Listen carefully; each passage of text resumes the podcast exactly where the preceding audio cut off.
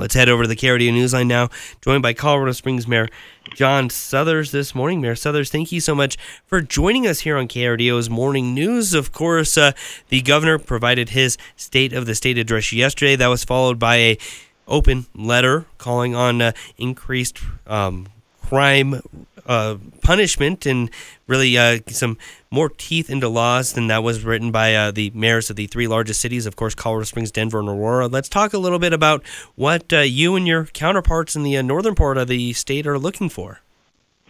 Well, we actually uh, the letters appeared as letters to the editor in uh, Denver and Colorado Springs on Sunday, and the governor commented on them yesterday in his uh, state of the state. But it, it was a product of conversations with the governor. Look, um, you know, if I had my druthers, we'd be doing a heck of a lot more than this. Heck, I'd be reinstating the death penalty and stuff like that. But uh, we have a heavily Democratic legislature. We know it.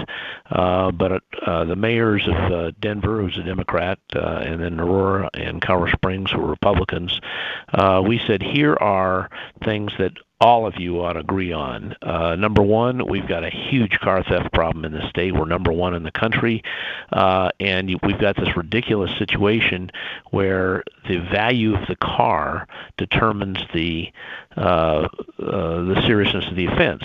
So if you steal a $2,000 car from a family who's just barely getting by, it's a misdemeanor. And if you um, uh, steal a, a Mercedes uh, from a guy who's got 10 more in the garage, it's a it's a felony. Makes no sense. It's inequitable. Uh, all car theft, it's a serious crime, uh, leads to other crimes. Uh, these guys are highly repetitive offenders. They all ought to be felonies. And uh, number two, uh, solution rates for these crimes are pretty low, and there's some technology out there that would dramatically improve that, and that's uh, license reader technology uh, that will, you know, spot a car that's stolen, alert the police, and we ought to be investing in that, raising offenses, and get serious about car theft. Number the next. Um, in I think 2019, uh, the legislature reduced the number of crimes that qualify uh, where if you're convicted of them and subsequently possess a, possess a weapon, it's illegal possession of a weapon by a previous offender. And so they uh, re- eliminated all felony drug offenses as being a prerequisite for, uh, you know, if you then possess a weapon, you're subject to a, a penalty for possession of a weapon by a previous offender. They also excluded car theft. They ought to reinstate reinstate those. If you have those felonies, you're not eligible to uh, uh, go through a background check and get a gun anyway. It ought to be a crime to possess a weapon, um, and so uh, that's we think is very common sense. Ghost guns, um, and and for your uh, listeners, these are you know you buy the parts online, you assemble it. It has no serial number. It's untraceable, and of course we solve a lot of crime by tracing weapons and and uh, you know doing ballistics tests and things like that. And this is a way to circumvent. Uh, and we, uh, I think there's an indication that ghost guns were involved in the uh, Club Q shooting, for for example. Uh, we need to do something about uh, uh, ghost guns. Uh, other states are doing it, uh, and we need to take a serious look at that. And then finally, uh, raising the cap for juvenile detention beds. We've really got a problem in Colorado. We had four, almost 500 beds in 2003. Here we are, crime rate's gone up significantly. We only have 215 detention beds for juveniles. These are young people that are uh, arrested as juveniles for serious offenses. We don't have any place to put them. Uh, we put them back on the street uh, uh, immediately. Uh, they have no parental supervision. They go right back to committing, uh, in many cases, serious offenses. There's some real horror stories around the state.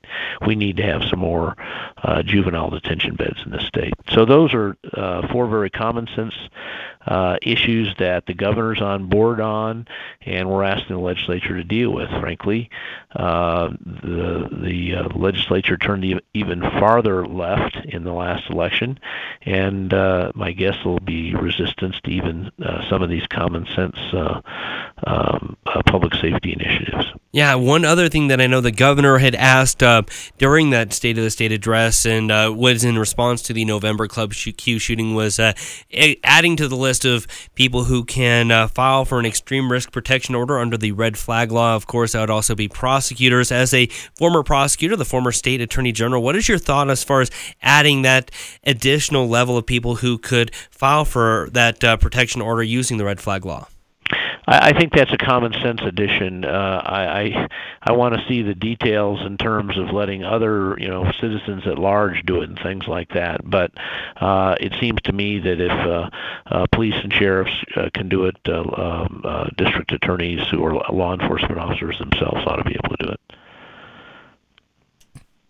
Excuse me, Mayor. Um, so when you were coming up with these uh, appeals that you thought might uh, bring in uh, bipartisan support, was there any discussion of, of what to do about the homeless problem? Because it seems like that is a problem that is plaguing uh, cities all across Colorado. Uh, yeah, and he and he talked about that yesterday. But uh, uh, you know, uh, there's a whole different in terms of statewide solution. I'm very uh, pessimistic. I don't know if you've been to Denver yes lately. I drove off of mm-hmm. uh, uh, 25 onto Lincoln Street, and I could not believe right there uh, all the tents that have been there for months. And uh, so they've got a whole different problem with their, uh, you know, uh, city council. Uh, here, uh, we're being, you know, I realize there's frustration by the folks, but we are being as aggressive as the law allows. You're illegally camping, we've got a shelter bed. Uh, we can, uh, we'll serve you, uh, tell you we've got a shelter bed for you. If you're not out in 24 hours, we're going to clean up the camp. Yeah, if you move a, a thousand yards, we'll come back and serve you the next day and just keep uh, pushing and pushing. That's why we've got uh, 279 unsheltered people in our last census, and Denver has 3,500. So, uh, in terms of the, the legislature getting involved in a in a statewide solution, I'm not the least bit optimistic. All right. Well, uh, speaking though of uh, at least something that's a bright note, uh, today's response by the city uh, when it came to the snow removal uh, seems to have been spot on. That's something to be uh, yeah, applauding. I, I came to work yesterday, and all the major arterials were. I, I, mean, I came to work today. All the major arterials were cleared. I a real um, hats off to the snowplow crews that were out last night, and a lot of them were sanded. You know, um, yeah, it was a very. I think they were anticipating a big dump. Frankly, we probably didn't get as much as they might have been anticipating, but the result was our streets are in really good shape this morning. All right. To the public works uh, workers who may be out there listening, uh, your leader has given you some some kudos and thanks and praise. So that's good. Good hard uh, work. All right, Mayor John Suthers, thank you for joining us this morning on KRDO's Morning News. Bye bye.